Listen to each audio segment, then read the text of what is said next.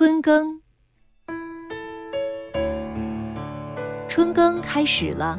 我和志华去看新机器种地，一眼望不到边的耕地上，几台拖拉机来回奔跑着。李阿姨驾驶着一台拖拉机过来了，我向李阿姨招了招手，问：“阿姨，拖拉机后面挂的什么机器？”李阿姨大声说：“耕耘机。”这台耕耘机有十几米宽，像个大耙子，一会儿就把一大片地耙得松松的，整得平平的。王叔叔和助手小金哥驾驶着另一台拖拉机过来了。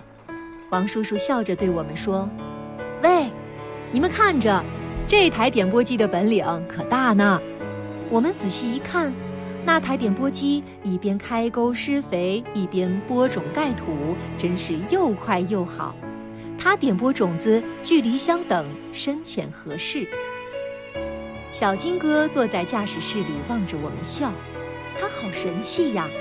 我长大了也要驾驶拖拉机，开垦祖国肥沃的土地。